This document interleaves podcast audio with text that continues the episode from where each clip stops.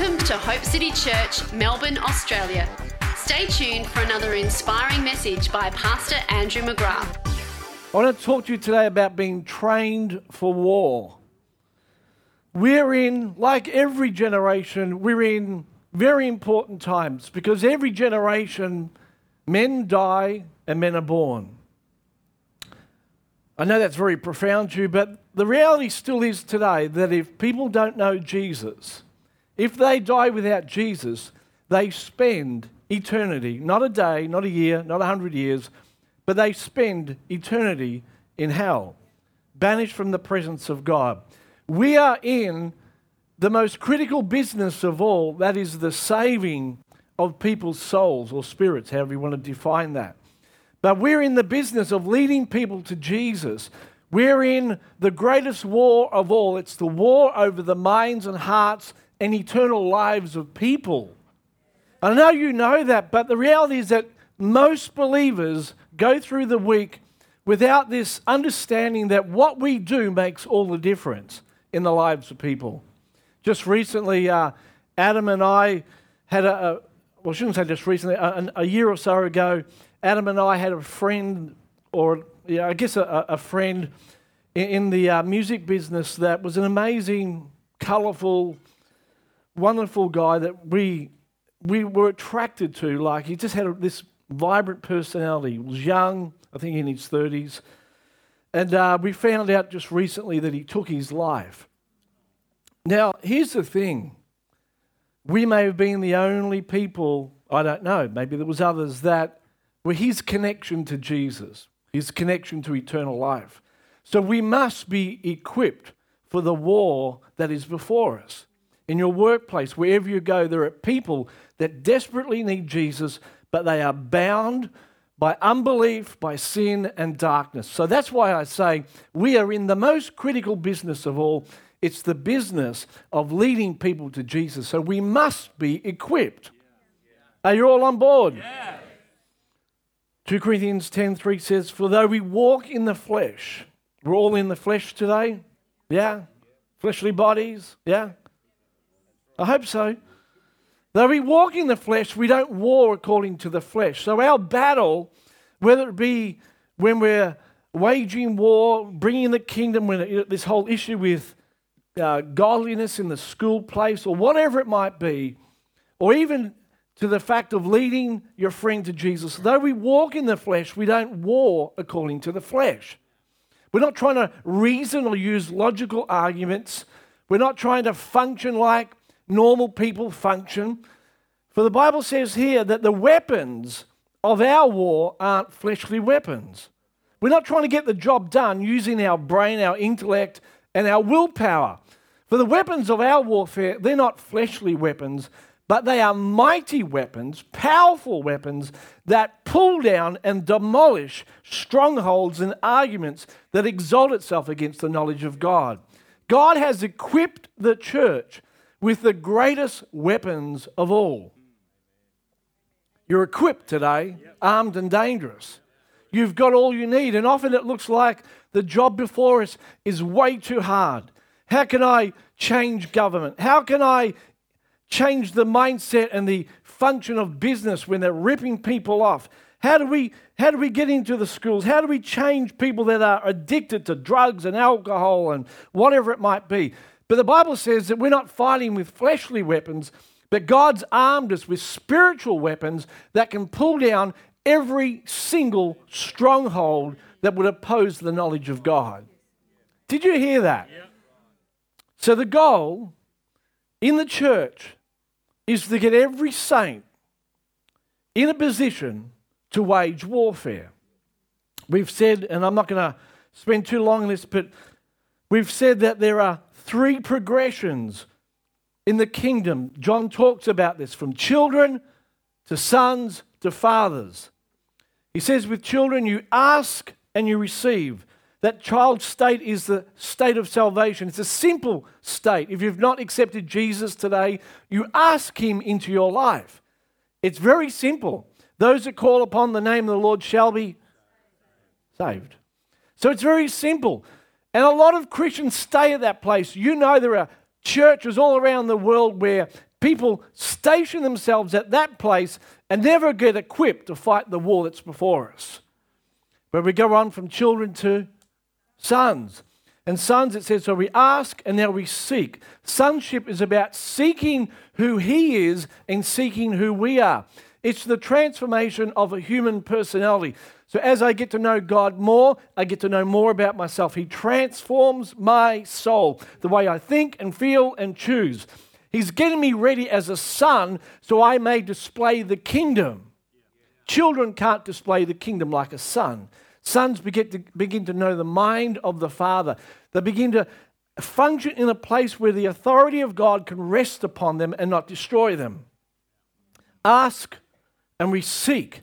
Seeking is a bit harder than asking, where we begin to press in God, who are you and who am I? What have you called me to do? What is my assignment, Lord? Why have you placed me on this earth? Hopelessness fills not just the world, but the church, because they haven't discovered who they are. Who am I, Lord, and what have you called me to do? The Apostle Paul said.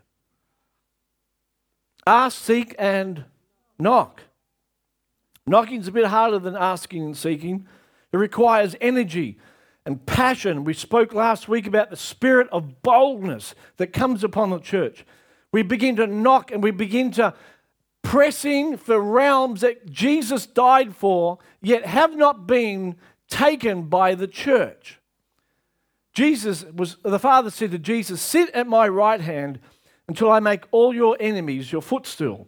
So, Father's waiting for the church to come into the fullness of the expression of Jesus, a bride equal in dimensions to the Son.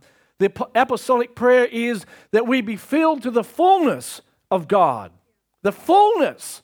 That means the church, before it can be raptured, must be equal in dimensions and understanding and wisdom and power as the Son is. He's coming back for a bride that they can walk down the aisle hand in hand, not unequally yoked. That, that whole thing about being unequally yoked is not just husband and wife on earth, but it's about the bride and the groom. It's about Jesus saying, I won't come until the bride is equally yoked to the Son. So there's, there is something stirring in the hearts of God's people. That's why many people see 1111 because we are in a generation where there is a transition happening. We can't always see transition because it happens around us. It's like a page turning in time. 11 leads to 12, which is the government of God, the full expression of God. And we are seeing signs in the heaven and the earth that God is repositioning the church for its greatest hour. You're it. There's no plan B. Oh, okay. But don't worry. Jesus had the same conundrum when he faced the disciples. Well, you're it. Okay. All right. Okay. There's a bit of work to be done. Three years, but I think I can do it. And when he left the earth, the disciples looked up to heaven and said, Jesus, are you really sure about this? The angel said, Why are you looking up? It's up to you now. He's not coming back. Get the job done. And they went out and they began to proclaim the world and they turned the world upside down. These same broken, disturbed, strange men and women that God got a hold of and equipped. Now, I want you to turn with me to 1 Corinthians chapter 12. Because God is now doing the same thing. He has equipped his saints for war. Children, sons, and fathers. Fathers are ready to express the fullness of the Father. They understand His eternal purpose, what He's trying to do. And I pray that every believer here, you capture, not just here, oh yeah, we've heard Andrew go on about the seven mountains. It's, it's got to go from here into here. That Jesus is totally passionate about transforming every sector of society. And it can't be just three people and a dog that say, Yes, we believe. The whole church has to get on board and say, God, if that's your passion, it's mine. See, fathers begin to say to, to the Father in heaven, What is on your heart? See, sons and children, it's, it's a lot about how do you change me? How do you help me? How do you bless me? Lord, oh, me, me, me, me. Fathers going to a realm of maturity where they begin to talk to the Father and say, What is your eternal purpose right now for the earth? What do you want to do through me? Are you getting this? And so God begins to equip them, and we begin to say, okay, this is what you want to do in this city. Have you got a vision for this city? If, if Jesus sat beside you today to talk to you about this city, what would he say? What would he call you to do? Not me, you. What would he call you to do? And if he's called you to do something, how has he equipped you to do it? For he never calls someone he doesn't equip. And so we're going to see here in 1 Corinthians chapter 12 and this is just some basic teaching, but we're going to activate this at the end and believe God to begin to flow through us with weapons of war to do the assignment He's called us to do. He has equipped you. Did you hear that? Who, me? Yes, you. Oh, oh, oh, oh, yes, you. Not someone next to you, you. Don't tell me that this was a great sermon, that if my brother had been here, it was just the message for him. Yeah. I don't want to hear that anymore. Don't tell pastors that. That makes them want to puke. It's for you. The reason you're here is because God's speaking to you. The message is for you today. You. Oh, but I'm too old. I'm too young. No, no, no. It's for you. It's for you. That's why you're here. 1 Corinthians chapter 12 verse 1 says now concerning spiritual gifts say spiritual gifts. I do not want you brethren to be ignorant. And that goes for the ladies too. What would the Holy Spirit say to the church? He would say I've given you weapons of war and I want you to know that you've got them and how to use them to do the assignment and fulfill the calling that I've given you how will we ever bring the kingdom to this city without the weapons that God has given us? It's impossible. We wage war according to the flesh. Let's get out some placards. I'm not against placards per se. Let's take up a, you know, whatever it is that Christians do. But what about people saying, let's get before the Lord and seek His face and say, God, stir up the gifts within me. Let the weapons of war Lord, begin to flow through my life. Amen. For the weapons that we have, they're not fleshly. They're not fleshly. You can't transform this city. I gotta be careful what I say. Using man's methods. There's strongholds that we're coming against. And they're broken through the weapons of our warfare. So he says, don't be ignorant of spiritual gifts. How many, how much of the church are ignorant when it comes not just to the baptism of the Spirit and speaking in tongues, but all the gifts of the Spirit?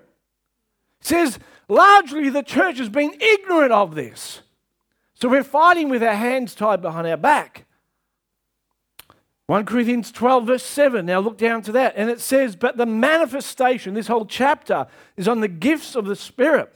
The manifestation of the Spirit is given to each one. Say each one. Do you know what that means? That means every single person here has been given a deposit of the gifts of the Spirit. There is a manifestation of the Spirit on every single believer. Well, I don't have any gifts. Well, we better cross that out of your Bible. Because Paul says the manifestation of the Spirit, and this chapter is about the gifts, is given is given, is given to each one for the profit of all. You've got the gifts. You've got at least one of them and probably a number. Did you hear that? You've got weapons of war that God wants to unlock in your life to fulfill the assignment that's before us. Verse 11 But one and the same Spirit works all these things distributing, look what it says, to each one individually as he wills. There are gifts for me and there are gifts in me.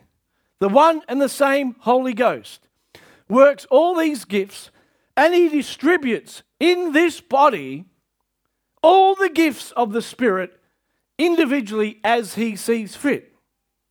You don't get to call, particularly what gifts you get. That's His job. But He says, desire them. And the more you desire, the more I'll desire to give them to you, as I will. But He says, you're going to get some. You're going to get them. You will function in the gifts. That is his deep desire to function in the gifts of the Holy Ghost. And if you're a believer today and you are not functioning, let me tell you this it's not because he hasn't given them to you, it's because you're not using them. And so he lists in chapter 12 the nine gifts of the Spirit. And we are going to go through them briefly today. Why? Because we are going to activate and stir up. 1 Timothy 1 6 says, sorry, 2 Timothy 1 6 says, stir up the gifts that are in you, that were given to you by the laying on of hands. Paul says that, that those gifts and faith I saw in your mother and your grandmother, and they're in you too, Timothy. And now you need to stir them up. They're in there, but you need to activate what I have put in you through the laying on of hands. You have received an impartation today, church, and now it's your job to activate and stir them up inside. Yeah. Are you hearing? Yeah. Is this getting deep inside? Now, don't turn off. Don't say this is for your brother, your sister, your mother. It's for you. The Spirit of God is here today and He's saying, I want you to activate the gifts. There's a, as we have a threefold nature of man and God, we too have a threefold nature of the gifts of the Spirit the revelation gifts, the power gifts, and the speaking gifts. And I want you to listen to these and write them down if you're taking notes. The first gift that Paul talks about is the gift word of knowledge. If you're taking notes, it is a supernatural revelation by the Spirit of God concerning facts in the mind of God about places, people, and things in the past or present. So, in other words, in Acts chapter 9, verse 11, Ananias was told to go to the street called Straight. And when you go there, you will find the home of, I think it's Judas. And he says, when you get there, there will be a man in there that's been blinded and he's praying and he's seen in a vision that you're going to come and pray for him and he's going to receive sight and be filled with the Holy Spirit. It's a word of knowledge. Something's taken place, something's happened. God wants to give you the word of knowledge. He wants to show you places, people, things that have taken place, are either taking place right now or have taken place in the past. He wants to open your eyes. These are weapons that we use for warfare, that protect us, that, that give us entry into places that we can never go. These open doors in people's lives. They know that God is real, not just by word, but by power and demonstration. We're not just saying Jesus is alive, but the living proof is He knows all about your today and your past. He's the same yesterday, today, and forever. He wants to reveal that He loves you and He's always been with you, and their eyes are opened. He wants to show you what's going on. I've told you, some of you, but some may not know this, that when I was in a plane and coming back from Queensland, and the Holy Spirit, through a word of knowledge he, he gave me, he showed me what was taking place in my car and what had taken place before I got to the airport. He said, Be ready because the enemy has come to your car to sabotage it, and when you get there, you'll find that it's dead. And when I got, I didn't say anything to Michael, we were flying together, and when we got to the airport on the way to the car, through discernment of spirits, uh, uh, uh, Michael's eyes were opened and he saw a figure like a demon that, that materialized coming from the direction of our car. He appeared behind me and walked very fast towards Michael and then went around him and disappeared. We got to the car, and sure enough, the enemy had been there and tampered with it. It never not started in the history of the car. We got in the car and we couldn't start it, it was dead. It's a word of knowledge. The enemy's been there. So we prayed, we took authority, and the car started. But see, that's a word of knowledge. God's showing you the enemy has done this. He's been there and done that. So when you get there, you're not surprised. God's always one step ahead. Word of knowledge. There are people today that God wants to activate and release within you the gift of word of knowledge. So you begin to see things that have taken place. You, some of you have got friends, you don't know why they are acting the way they do, and it's irritating you, even in your workplace now. There's someone here today, and you've got, there's a female that's been irritating you and acting in a way that's causing you frustration. And God wants to open your eyes so you see what took place in that person's life in the past that's caused them to behave the way they have. Rather than butting fleshly, for the weapons of our warfare are not fleshly, but they're mighty in God to the pulling down of strongholds. One word from God, one picture, one thing from God can set the prisoners free. We have weapons. We can't do this without the weapons. I've tried that. I have witnessed with the best of them, and it's gone nowhere. But one word from God. I've witnessed to some people that they seem so resistant to the gospel for years in my previous workplace. And then God gave me a word and disarmed that person within a moment. One word from God. Word of knowledge. Say with me, word of knowledge. Father, let stir in our hearts the word of knowledge. Thank you, Lord, that you've given us this gift to reveal things past and present about people, places, and things. See, Jeremiah 33 3 says, Call unto me, and I'll answer you, and I will show you great mighty things that you don't know. John chapter 16, verse 13, is it? Says the Holy Spirit, He's the one that reveals to us things to come. He will reveal to us all truth. He lives in you. And if we just would wait upon Him and stir up the gift, turn the TV off, whatever it is that distracts you, and begin to focus on Him, out of your innermost being will flow rivers of living water. He'll begin to move. Word of wisdom is second, the supernatural revelation by the Spirit of God concerning the divine purpose and plan in the mind and will of God, it is future tense. The prophets of the Old Testament would predict with absolute accuracy what would take place in time. Isaiah with the virgin, hundreds of years before it happened, by a word of wisdom, were able to see out of a snapshot of the mind of God things into the future. Remarkable, isn't it? Noah and the ark. That's not bad, seeing something 100 years before.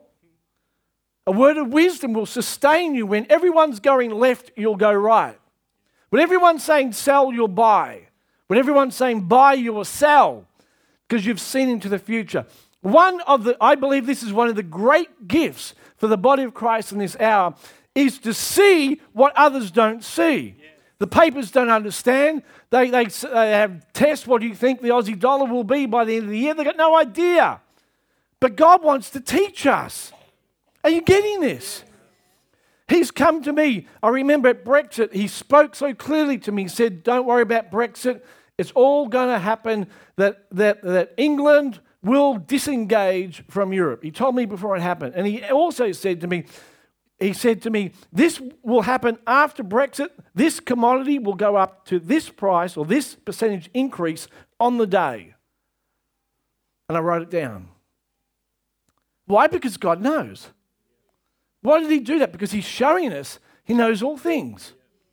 He'll go ahead of us. In fact, I remember an occasion where a man rang me and he wanted to meet me, and he had an agenda that I had no idea about. The last thing from my mind, I had no idea he, why he wanted to meet me. But as I was going to that appointment, a word of wisdom came, and the Holy Spirit said, When you get there, this is what he will say to you. Word for word. Why did he do that? Because he wants to prepare us. He wants to give us the upper hand. He doesn't want us to be caught off guard. And we've all got our stories where a word of wisdom has come and God has prepared us. See, Isaac sowed in the land of famine via a word of wisdom. Everyone had packed up and gone to Egypt. But he had a word from God don't pack up, sow a seed, because in the same year you'll reap a hundredfold, and they're all going to come back, and in one year you'll go from the tail to the head word of wisdom. Is God interested in that? Absolutely.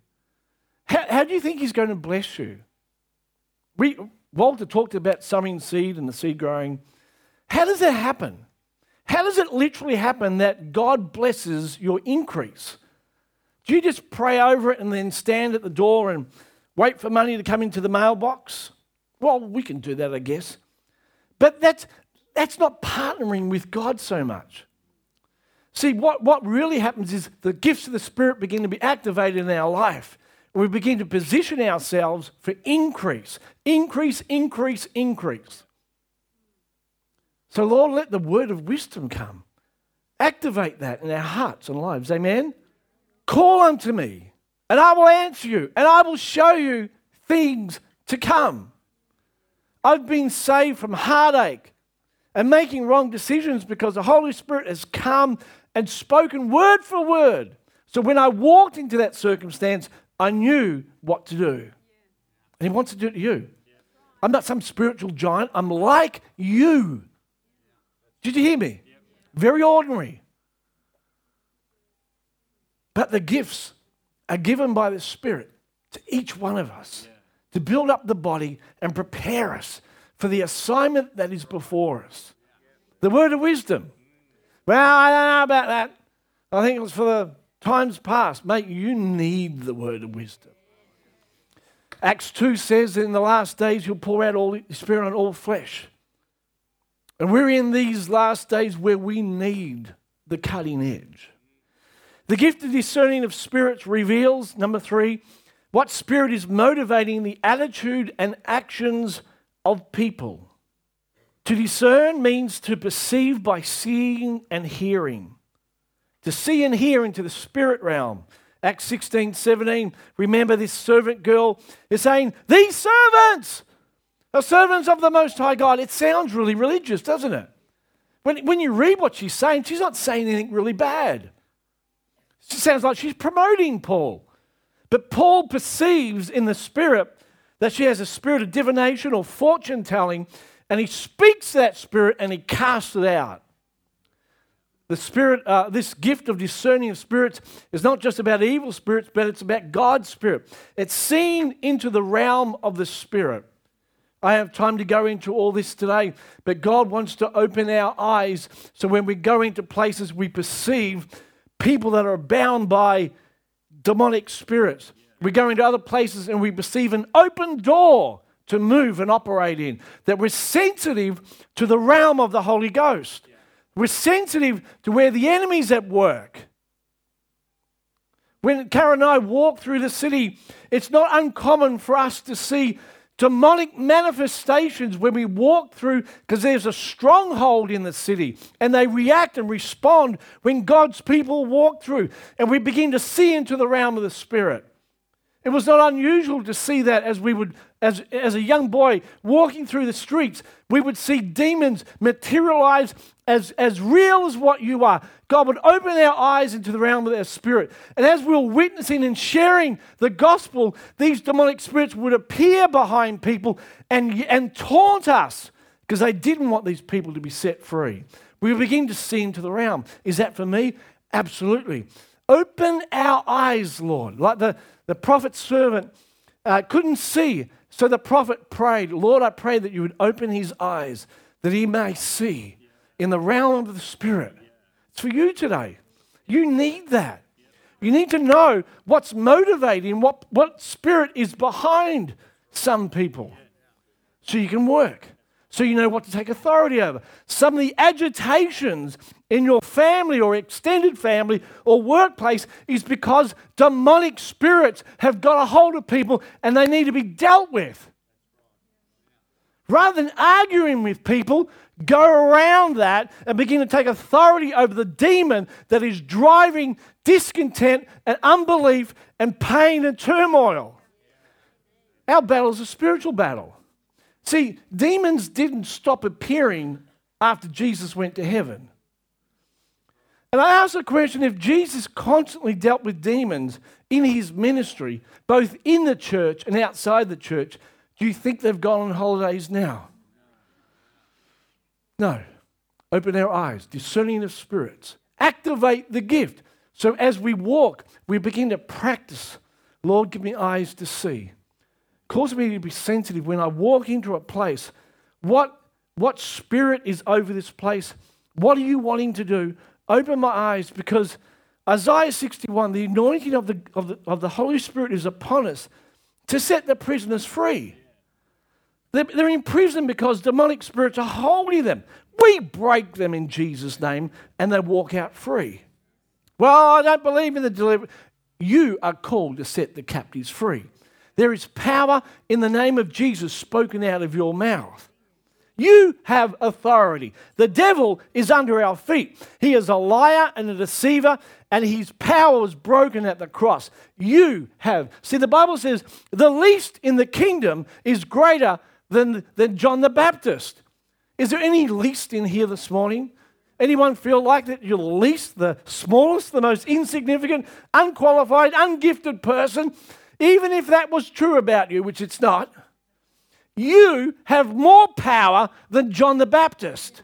You have more kingdom authority because the Holy Ghost lives in you. And the Bible says that you are the dwelling place of the Holy Spirit. You are the temple where He resides. The Father, the Son, and the Spirit have made their home in you. So when a demon comes against you, he's coming against the Father, the Son, and the Spirit. And the only issue is your deception. If He can deceive you into thinking you have no power, you have no power. For the whole thing is a truth encounter, not a power encounter. If you know the truth, your power in you will defeat any demon. Wigglesworth, when he opened his eyes up, when he got, was in bed, and he saw the, not just the demon, but he saw the devil himself at the end of his bed. And he looked at him and he said, Oh, it's only you. And went back to sleep. And it's true, it's only him. Because we will see him in the in the glorious rapture, return of Christ, and then we will say, Is this the one? Is this the one that caused so much pain and grief? Is this the one that deceived the nations? And it won't be so much about the limited power of Satan, but it will be just as much about us discovering how great our power was. Discerning of spirits. The gift of faith. The Amplified Bible says to another in verse 9 of 1 Corinthians 12, to another wonder working faith. The gift of faith is a supernatural manifestation of the Spirit of God where a believer is endowed with special faith. It's the saving faith that we all have. It's, nat- it's faith that we activate in our life where we believe things. But there are times where the gift of faith comes upon us where God enables us to believe like we've never believed before. This is what Hagin says. And if you want to read more about the gifts, read Kenneth Hagin.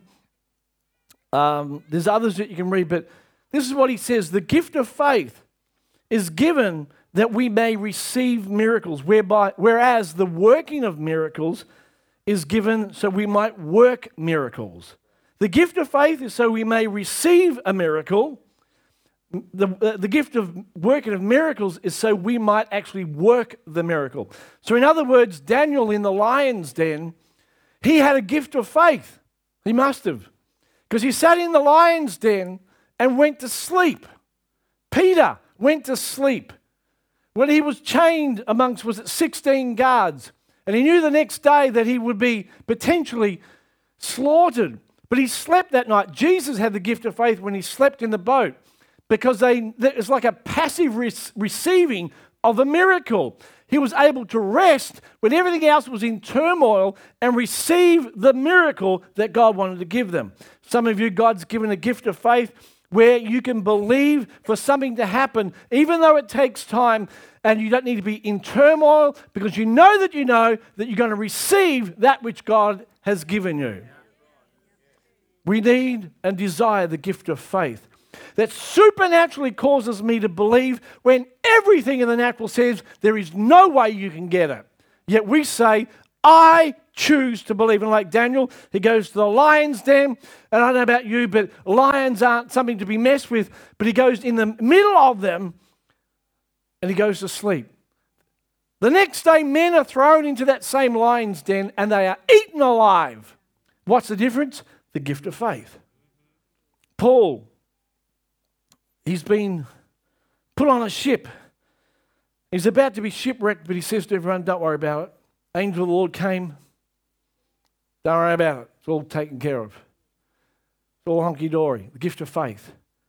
Goes, they get shipwrecked, but he, he's seen. So there's a number of gifts working here, but God's given the gift of faith. So there's no turmoil. I, I've seen, it's going to be done. There's a miracle coming. He goes to the island, he gets bitten by a viper, shakes it off. Gift of faith. Amazing. We need that gift to stay in the rest amongst turmoil in our life. The working of miracles. Say that with me working of miracles. What an amazing gift. A supernatural intervention by God in the course of nature. We see that right through the Old and the New Testament. Water turned into wine. We see it in the Old Testament where Aaron threw down his rod and it became a snake. The working of mighty miracles. Where God super imposes himself against the course of nature. I remember I've prayed for people and they've floated off the ground. In fact, we had one here a number of months ago where, as we prayed for this man, be, his feet began to come off the ground. His eyes were as big as saucers. He said, Did you do that? I said, Look at me. I know I'm strong, but I'm not that strong. He was a big man. It's a, it's a miracle. It's a sign, wonder, and a miracle. And these gifts are available to the body of Christ. Miracles didn't cease when Jesus died. He said, You will lay hands on the sick and they shall recover. These signs will follow those that believe. He's a miracle working God. And we stir that gift up within us.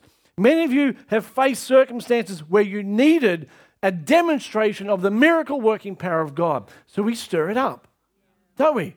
We stir it up. Number six, the gifts of healing. Manifested for the supernatural healing of sickness, disease, without any natural source. Acts 10:38 how God anointed Jesus of Nazareth with the Holy Ghost and power who went about doing good and healing all those who were oppressed of the enemy for God was with him. It's been one of those giants that's taunted the church. Many of us have been in healing meetings where we believe for much and it came to little. But the gifts of healing are still available today. I was watching last night a uh, video of A.A. Allen where he prayed. You can see it on YouTube. Prayed for a little girl that had polio, totally healed. Prayed for a man that was bedridden cancers all down his back, tumors, I think. He prayed for him, totally healed. William Branham would do the same, move powerfully in the gifts of healing. See, when we see these one off people moving so powerfully in gifts of healing, it tells me one thing it can be done. Because he's the same yesterday, today, and forever. So there's something that they tapped into that as forerunners in the Spirit, listen, that the whole body of Christ will experience. God, it's not his nature to highlight one and say, well, there you go. That's what I can do. Look at that and rejoice because I once did it. No. What he's done for one, he'll do for you. There's an old song which I won't sing. What he's done for others, he'll do for you. He'll do for you. He'll do for you. And the day, and there are there are chosen vessels by God who go as forerunners, both in that day and this day, and we honor them. But the whole purpose of God raising up the fivefold ministry is to equip the saints so they could watch. Equip the saints for the work of the ministry. What ministry? The very work that you saw. Look what you saw, now go and do the same. If you see someone prophesy, that means you can prophesy. If you see me lay hands on the sick, you can lay hands on the sick. The gifts of prophecy, or the gift of prophecy, a supernatural utterance in a known tongue, given for edification, exaltation, and comfort. Many of you have seen that in operation. We ran for, for probably two years. We called it Encounter Night, where we trained young people little ones, amazing to older people, how to move in the gift of prophecy and tongues and interpretation. We had fabulous ways of teaching people how to move in tongues and interpretation. The gift of prophecy. God wants to flow through your life so you can bring words of comfort, exhortation, edification. Building up the body, building up the body, building up the body. So when people come in, God's got a word to build them up and strengthen them. People come, not just to church, but you'll meet people throughout the week and they need to be strengthened. God's got a word of prophecy for those people. Tongues and interpretation do what prophecy do. And uh, spoken in a tongue, and then another would interpret, or the same one interpret the message spoken in the tongue. So God would give you a message in tongues, not just a, uh, in, in a public setting, not just a as we speak in tongues to edify ourselves, but the, the anointing of the Spirit would come and we would carry, as it were, a burden from the Lord or a message for the body, and we would utter that out, and somebody, either the same person or another one beside them, would hear that message and get the English translation so the whole body could hear the burden of the Lord for the people. And do you know you can do that at home? You can pray in the Spirit. And I taught the encounter group there will come a moment where you will cross over from personal edification into travail, or you'll sense that something has shifted in the spirit and there's a message from God. And as you proclaim that and pray that, then all of a sudden the interpretation will come and you will have an understanding of that which you've been praying in the spirit. And then we use prophecy in our own personal life to not just uh, comfort and, and, and, and exhort and build up, but we can use that prophetic word in our declaration. And it, it, actually marries in with the word of wisdom that as we begin to proclaim over our family and our city, God will download wisdom about his future for that city and will proclaim it as a word from the Lord. See, imagine with me if every single person here throughout the week began to pray in the Holy Ghost, began to prophesy, began to pick up what was taking place in the Spirit. Just, just you know, you're at home. You can't make a mistake. It's, it's okay. It's okay. God will work with you. But what if I get it wrong? But what if you get it right? God will train you. It's like when you train a child on a bike and he begins to ride and he falls off. The mother or father doesn't say, Well, that's it. There's your bike riding days gone. No, you pick him up and put him back on the bike. Let's try again. And the Lord leads us and guides us and trains us by the Spirit. And we begin to learn what it is to hear the voice of God and proclaim it. Now, imagine if every one of us began to proclaim over our church. Imagine if we began to wait on God for the service that we were coming into.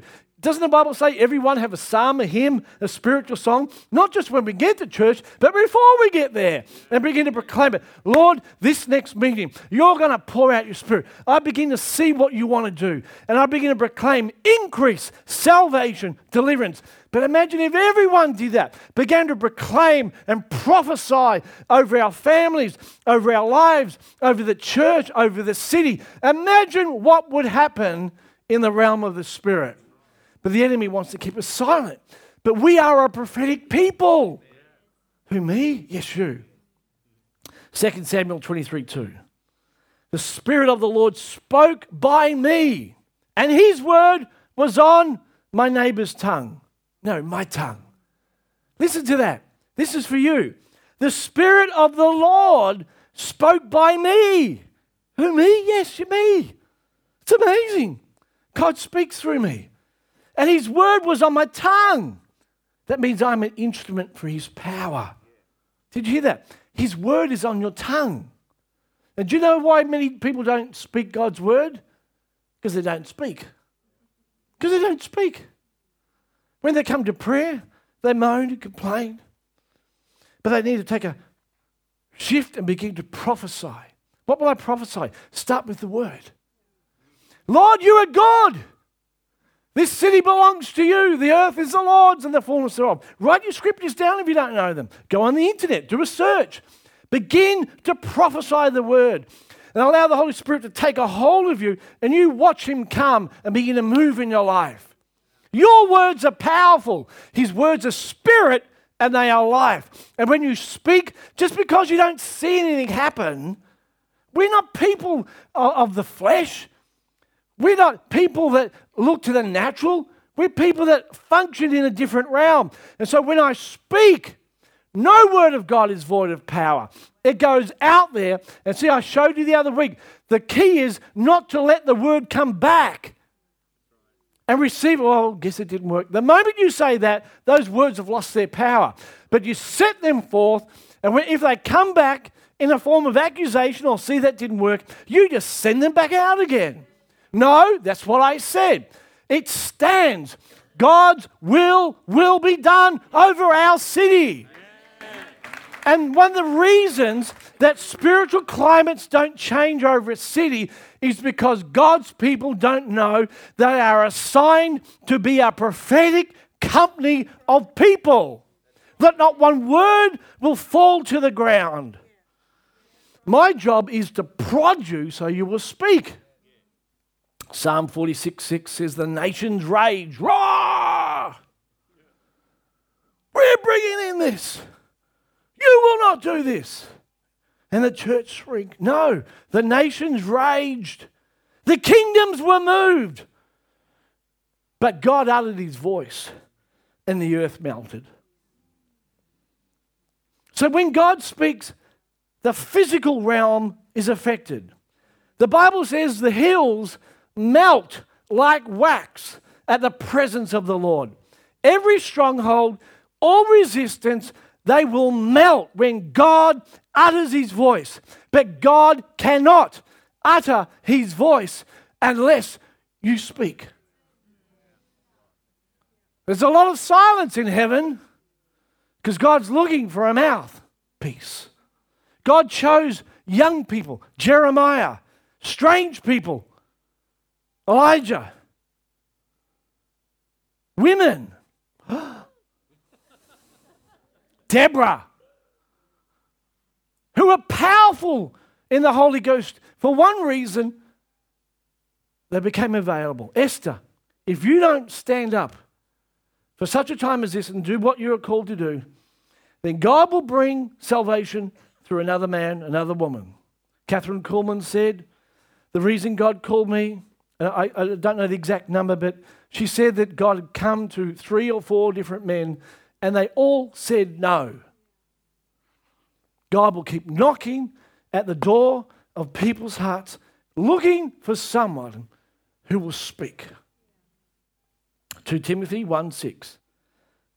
Paul says, I remind you, Timothy, to stir up the gift that was given to you by the laying on of hands. Says, God has not given you a spirit of fear, but of love and power and a sound mind, or the mind of Christ. Stir it up, 2 Timothy 1 6. Stir it up, stir it up, stir it up. Stir your gift up. 1 Corinthians 14, verse 1 says, Pursue love. Why is that? Because the devil cannot stay in the love bubble. Pursue love and earnestly desire spiritual gifts and especially that you would prophesy.